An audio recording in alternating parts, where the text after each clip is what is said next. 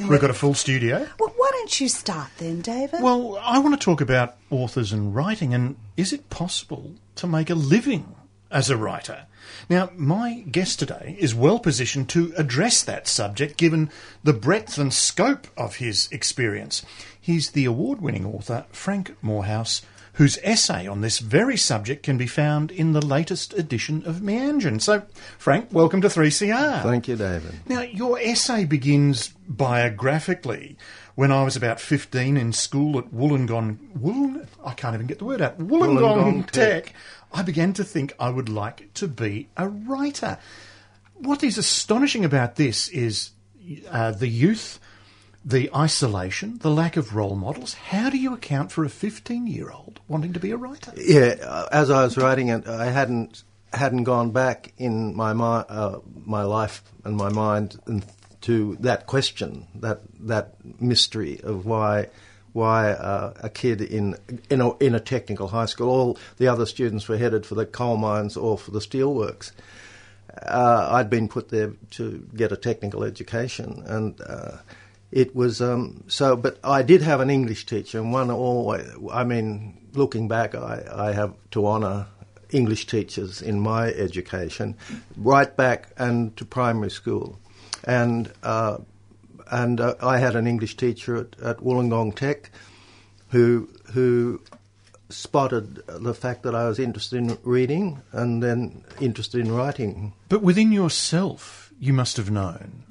Uh, well, I, I think it grew out of uh, the first reading experience that, that both enchanted me and transformed my mind was Alice in Wonderland. I was very sick in bed for a number of um, a month, month or more, and uh, and I got that book was given to me, and uh, I thought this is magic, and and uh, and then I thought I'd I love to make this magic. But then at, at a high school, I became interested in the short story and uh, independently of the English course. But then I was encouraged, and I read O. Henry. Uh, I was probably given hints to what to who to read, Maupassant, um, uh, and uh, Chekhov even, and they're in the in the tech in the technical school library.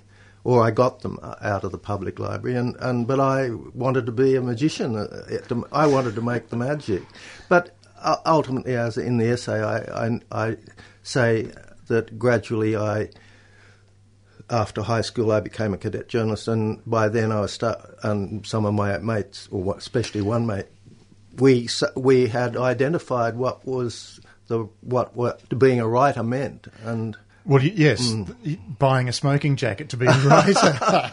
Well, that was my first affectation. There's a lot of aff- affectation among male writers. And I bought a corduroy smoke, a three length, three quarter length smoking jacket. what would have been called. I'd never, no one in my family or none of my friends wore anything like it, and it was belted.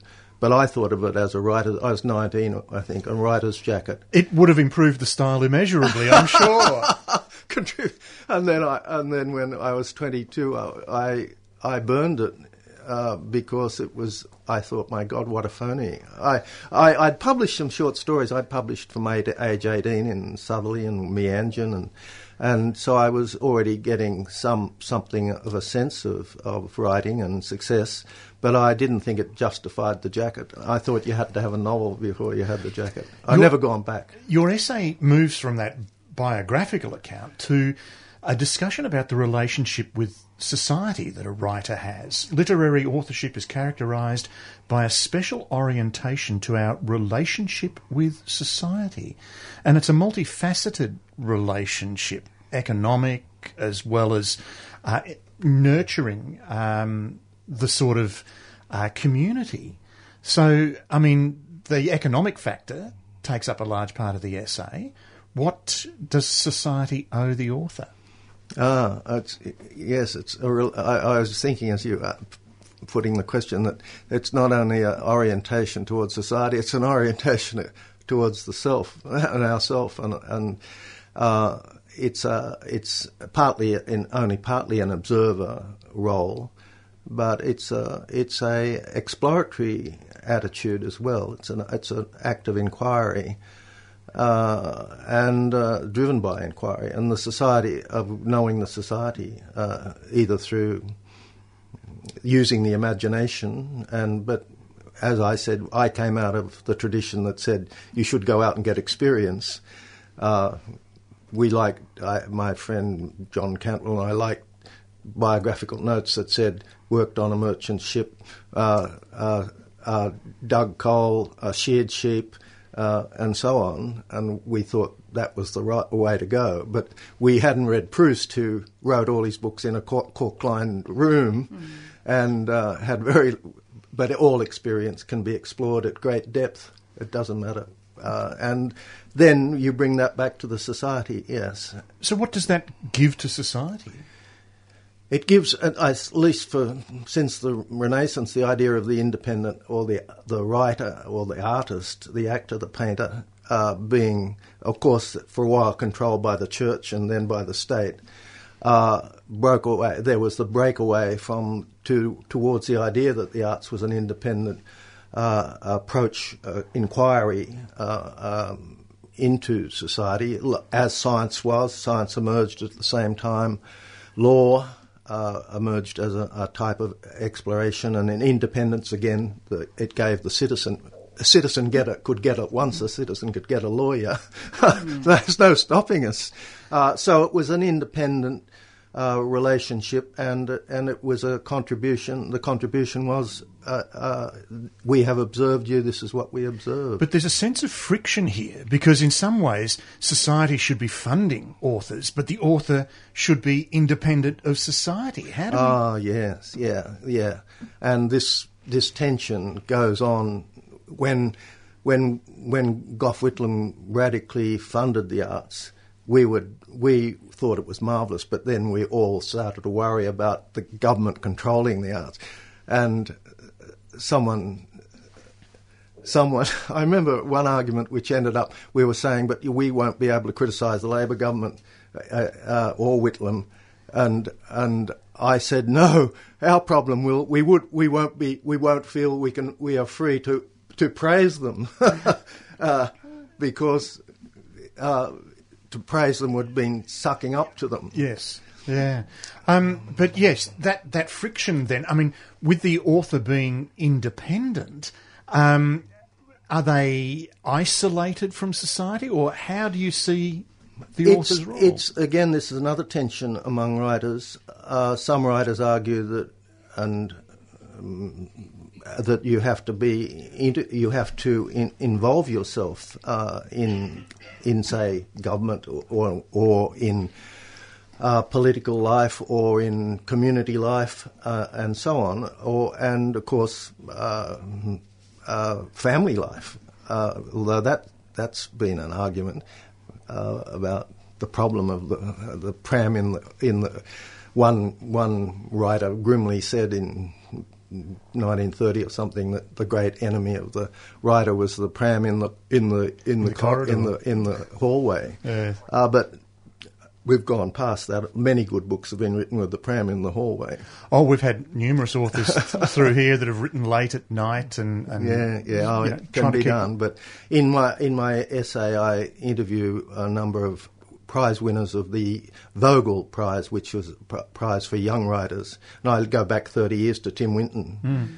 uh, who had a pram in, in the hallway. And uh, but the uh, uh, that, the women writers say it is really uh, it's it's very difficult to combine that. But it's a perennial for a number of years. It takes years. Yeah, it's a perennial problem then for all artists in many ways to support themselves, to maintain a life, as well as maintain themselves as an artist. Um, so, yeah. I mean, you talk about the funding. Does society owe these authors are living, um, or should they continue to struggle? Well, I, I actually have no no evidence whatsoever that the that poverty assists uh, creativity. Uh, there are a number of number of our good writers. I mean, Patrick White would be one, but uh, then in wider Edith Wharton and but others were, had independent incomes, and it didn't make them. They didn't write one book and, and then say that's enough. They went on writing all their life. They had no struggle with their with economics. Uh, uh, so I, uh, they didn't suffer poverty.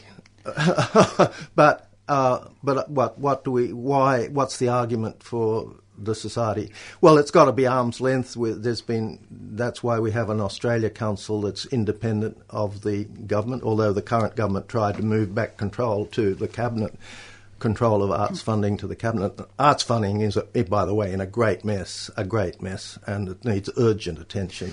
You use the image, uh, a gardening image of nurturing a society uh, and and that is the value of the arts. Well, yeah, it goes. It you many many books, uh, many Shakespeare plays aren't aren't seen by many people, by all people in in the society, but they virtually everyone in the society quotes Shakespeare. Every Rotarian quotes Shakespeare. Uh, uh, it seeps through into our into our vernacular. The by the way, there was a wonderful. Uh, uh outside um, this building, there's a, a, a, a pharmacy, a, pharmaceutical uh, factory, and it has a quote from uh, Virginia Woolf. Well, this is Fitzroy, after a quote from Virginia Woolf running right along the outside wall, and their name's not there, just a quote from Virginia Woolf. And the uh, the books influence teachers who influence children the books books influence all sorts of people mm. and seep through the society. And sometimes the society takes a while to get to the book. There's sometimes I I read a book uh, of George Eliot's uh, uh, last year, and um, that took. 150 uh, years to reach my bedside table. But you also talk about people that you meet at um, literary uh, conventions who haven't heard of you or haven't read your yeah, work? I've had a lot of attention, a lot of publicity. I've had a lot of I've had a lot of, of uh, recognition, and so I've been writing 50 years. And I, at the last Sydney Writers' Festival, that's a year ago, uh, a woman came up with, had bought three of the books after at the festival. After you do a talk, the book they go to the bookshop at the festival and buy. If they're interested, they buy the books and they bring. We have a great ritual where they bring the book to be signed. signed and it's also a little chat mm. with an author. And they buy buy a few minutes. It's a bit. Sometimes it's quite conve- conve- confessional. But they're discovering. And she said, yes. She said, she said, I, I, oh, I'm a great reader, and I hadn't come across you. Yeah. But I mean, this is what we find here. There are so many authors that come oh. across oh. through our studio door, and the more you read, the more you realise that there's a lot out there to be read and a lot to be discovered. More books than ever are out there, and there are also 500 years of books in the queue. and there are books and Australian writers uh, on the bookshelves of a shop are uh, French writers, English writers, American writers. We've always been in competition with the world. Yeah, I haven't I haven't read your books yet, but there's a lot I've got to catch up on before yeah, I get oh, there. And and uh, yes, but winning uh, gradually you win a, what I call a, a bona fide or a readership. Yeah. Who will pass your name on, who say you must read this. Yes, yeah. and, and yes, the greatest patrons of the arts are enthusiastic readers, mm. and they go out. Yeah. The final area I want to tackle, you mention therapy in your essay. Um, is that the inevitable fate of all authors? Because you're working a lot in isolation. You're observing how much of you, how much of your life is isolated from society. How much are authors in need of therapy? Perhaps. Oh, oh, oh. Well, we're getting into personal country here, but uh, I was at a again a, a writers' festival I think it was in Melbourne, here in Melbourne, and and there was an American and a British writer and myself, and um, the the the, chair, the person chairing the pa- panel said, uh, of course, therapy can you know interfere with the creative process, can't it? And and we looked at each other, and, and she said, well, has, have any of you had therapy? And the three of us said yes. we had. But it's also it doesn't necessarily interfere. It's a it's an exploration of yourself in some ways to add to what you write about. Yeah, uh, this the first time I entered into therapy uh, when I was young. Um, I've been back a couple of times, quite rather recently, but. Uh, the psychiatrist, I said, I talked about the, whether this would would interfere with damage, destroy the creative, and he said, your talents will remain exactly the same, same. But your relationship to your talents might change a bit. Right. And, mm. Well, Frank, we're going to have to finish the interview there. It's been a fascinating discussion. Frank Moorhouse, his essay is Writing Still a Way of Life, and it can be found in the latest edition of the Meanjin Quarterly. May I just ask a question? You you won a Vogel Prize, didn't you? Oh, no, I didn't. I didn't. It's one no. of the very few things it's, you haven't won. uh, well, it's for under 30 writers under 35. It was started 20 or 30 years. I think I was over 35 when it started. oh, right. But I have won a, all pretty and much the major prizes. Yeah. You didn't sort of say to them they must have a smoking jacket, did you? I asked the, the recent winners what, what what they thought being a writer meant, and well, you can read about what they said in the, in the young writers. The middle, I went back 15 years to another three, back to Tim Winton and another three, and what they thought being a writer meant. And it's quite, it's I found it fascinating to read the different. There are many ways of being a writer, and being full time is not the only way. Mm. And uh, David, how can people get the quarterly magazine? Well, uh, that's a good question. Uh, best way is to subscribe. Best news agent. But uh, most news good. agents will have a copy. Um, it's a Melbourne University publishing uh, release, so that's another avenue. Um, but yeah, most good news agencies. 75 years old. Hmm. I published in it when I was a teenager, yeah. when I was 19. So it's, it's contributed a lot to the arts and letters in Australia. Did you give them a photo of you in your smoking jacket when you were 19? I have their photograph of me on the cover as I'm drowning. Oh, okay. or coming to the surface, one or the other. All right. Well, thank you very much, thank Frank you. Moorhouse and David. Look, um, yesterday I was chatting with a group of friends about how many houses you've lived in. Well, I'm only into four. What about you, Frank? 40. 40, David? For more than three months. Anywhere for more than three 40. months. Um, well, my father was a, a, minister, so we moved on average about every four years when well, I was a child. My author today, and welcome Sally Van Gent, has been lived in many houses, but also many countries. So, welcome to the 3CR, published your novel. Thank you. Again. Your book, The Navy Blue Suitcase, is not a traveller's tale. How would you describe it? Um, it's a very personal and intimate memoir and um, it's written in short story form. Um, because I've found that looking back over my life, it was the the tiny instances, a, a, a few brief moments that remained with me forever. Mm. And those are those um, moments that I've recorded. So the writing is in snippets, really, yes, isn't it? Because that's, I think, what memory is. But the beauty of this book, too, is the artwork. So you've done that? Yes. It's black and white sketches? Yes. And so many of them were, were done or illustrate periods of your time long, long ago. Did you draw them then or redrew them now? Some of them I did then, and some of them more recently. It, the writing and the pictures just seemed to come together in my head. Your book's broken up into chapters, but where it's divided also by the drawing of a rug and pieces of the rug come to fruition through the book. Did you ever make that rug?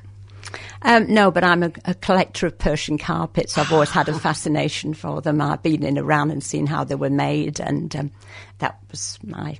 Well, the first corner of the rug is called the Limes, and this is the chapter of your childhood in Yorkshire.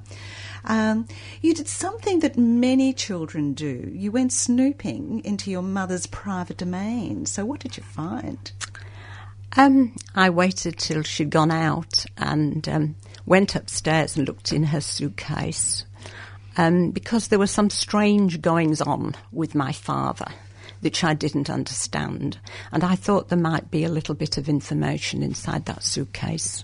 So I had a look inside one day and found a photograph, a wedding photograph, and suddenly realised that it was an old, old photograph, but it was the, the bride was my mother. But she wasn't holding my father's arm. it was some other man I had never heard of or didn't know nothing about. And um, I was shocked. And I, I desperately wanted to ask her about it. But how could I? I'd been snooping in her suitcase. So we're, we're, the mystery of the father goes through the book. But now it's your own building a family, your sons, Angus, and this is a quote from the book. A rapid birth is followed by stitches, 17 of them, sewn without anaesthetic by a doctor who shouts at me when I cry out in pain. Not a pleasant one. And then another child, Nathaniel. The hurt may have even been worse with him. A quote from the book. I've had a baby, but I'm coming home alone. Oh, what was wrong with Nathaniel? Um, he was the most beautiful child. Uh, He looked perfect when he was born. He was a little early. But um, as it happened, his esophagus um, joined to his lung instead of his stomach. So had he been fed, he would have drowned. And um, eventually had he, he stayed in hospital for the first year of his life, and um, had 27 operations. Came home with a tracheostomy in his throat, which he had for three years, which is a pretty scary thing to have at home because it only needs to block once, and it's too late. So you travelled everywhere with the baby as he grew up older, and a foot pump. and a foot pump on the aeroplane everywhere. And um, I had a very difficult decision to make because I had him home in the north of England in February. It was bitterly cold, and he had one desperate chest infection after another, and I thought he would die. My husband was in Arabia, and um, I had to make a decision whether to go out to this third world country with this child or not. And uh, the doctors told me not to go, but I could see he wasn't getting any better. So finally, we got on the plane. Now, um, you, the, your husband's work took him into quite some exotic places. Why did you decide to go in the first place? Well, we moved around the UK when we were first married a few times, and um, eventually we reached a situation where the only work, he was a civil engineer, the only work available was in big cities like Manchester or Birmingham, to which we didn't wish to go. And um, we were uh, getting fairly broke at the time. And um, he saw this advert for a job in Qatar, which we had never heard of. So we nipped down to the library because this was, of course, before the days of the internet, and um, took out an atlas and found this name on a little pink spot on the edge of the Arabian Gulf. And we asked all our friends, nobody had ever heard of it. So um, anyway, he went for the interview and he got the job, and the conditions sound good. And um, as I said, we were rather broke at the time, so we got on the plane and ended up in a little mud brick house on the edge of the desert. Well, uh, Qatar was not the only weird place you w- worked in. There was Kuwait and Abu Dhabi and sort of and uh, Mauritius. and Mauritius. So there are a lot of the episodes of your life are from exotic times and exotic places. Like, for example, who came to visit you at Christmas time with gifts? Oh, a sheikh. As you'd expect. Yes. And what kind of gifts did he give you? oh, he- always gold. Always gold. Necklaces, bracelets, and things like that. Of course, you know, sort of the culture is you have to accept the gifts or offend. It's extremely offensive to refuse a gift. And then another time, you, do, you with the boys and your husband, you went down to a private beach, knowing that you could. Well, what could you do at the private beach? Well, um, this is Kuwait, I believe you're speaking about, and um, there was a lot of itinerant workers there, and there was no way a woman could strip off and go into the sea without attracting a lot of unwanted attention. And so we drove for a couple of hours to an isolated beach where I could put on a bikini and swim. And another family came down. Yes, a Kuwaiti family with the women in the bias and uh, completely covered. And um, I, it was too late for me to cover myself, and I felt very uncomfortable. I thought they'd think I was an absolute harlot, you know, showing all this skin. They went into the water and uh, Fully dressed. fully clothed. The, their clothing, you know, they couldn't possibly swim because it was all, and they were fully masked, which, uh, you know, was a beak-like mask. And um, so I thought, oh, well, blow it, you know, I, I'll just go back to sleep. So I lay down again and shut my eyes. And then after a moment, I heard this sound, and one of these masked women was standing over me. And I jumped up, very uncomfortable. And she held out her hand, this henna'd hand, and on it was this beautiful orange flower. And I, it took me a moment to realise it was this marvellously cut orange that she was holding out to me. And she just gave me this orange and I thanked her. Oh, shukran, shukran. And she just, I could see a smile in her eyes. And she just turned, and as she turned, I heard her laughter. Oh. Isn't that a lovely story? Yes, thank you. And told beautifully, just as nicely it was written. Um, look, other funny things Bedouin picnics and being buzzed by a Harrier jet and finally getting your luggage from England, which uh, contained an overripe cheese. Yes. and look, if we've got time, cockroach removal. Tell us about that one, because this one is just wonderful. Well, the first house we moved into, the little mud brick house, I never saw a cockroach at all there for a whole year. And then we moved into a more modern place, and um, it was one of those times where if you got up in the night and turned the light on in the kitchen, it was bedlam. Everything just ran all over the all over the, the cupboards and everywhere. It was it was horrific. They were everywhere. If you pulled your dress on, in a moment you'd probably feel little furry feet tickling your midriff. It was shocking. One day I um, pulled on a, a, a, tennis, short tennis skirt and was uh, driving to play badminton somewhere and um, I got into the traffic on the roundabout and there's this massive black cockroach crawling up my leg to the edge of my skirt. And I nearly crashed into this old Bedouin with sheep in the back. It was absolutely terrifying. So finally, we um, managed to get the, the men from the sanitation department to come and deal with it. And were they wearing overalls? Oh, no, no. They were immaculately dressed in white shirts and black trousers and thongs. Thongs? Thongs. So they went round the back of the house, dropped this bomb into the grate. And then suddenly this massive river of cockroaches emerged from the grate, and then they started leaping on them, smashing them with their thongs. and having the most marvellous time. It was like some kind of wild party. We didn't have any more cockroaches after that, but I was still having nightmares about them years later. Well, as the book goes on, we find out that there's a new man in your life, Nick, and the most exciting adventure involving a lot of trust by you in the middle of the night in Singapore Harbour. And I must say, when Frank Moorhouse was looking through the book, he saw your photo, your drawing there of all the ships in the harbour. But I'm sure he's not expecting this story. Well, my husband was a marine engineer at the time, and um, I wasn't. Uh, we were engaged. I was living in Singapore, and um, I got a message to be. He was away at sea, and he would. I wasn't expecting to see him for five months, and I had a message, just a very brief message to say, "Be at the small boat harbour at midnight." And so I went down there, and there were two Chinese sitting in a boat, called out my name, and took me out into the outer reaches of Singapore Harbour, where his his oil tanker was awaiting me. Oh yes, so there we have the answer of Singapore Harbour. Uh, very quick question: How do you see your life as a writer? Going back to Frank's experiences? Well, I'm quite different from Frank in that I never wrote a word until I was in my late 60s. Had this apple orchard, which failed, and then realised that I just had to write about it. And when I had, I discovered that I needed to write, and I have been writing ever since. Look, it's something that connected both stories. This is another quote from uh, Sally Van Ghent. Fleeting moments I thought insignificant are fixed forever in my mind, and I found that of all my memories, the sweetest are the saddest to recall. Very nice way to finish.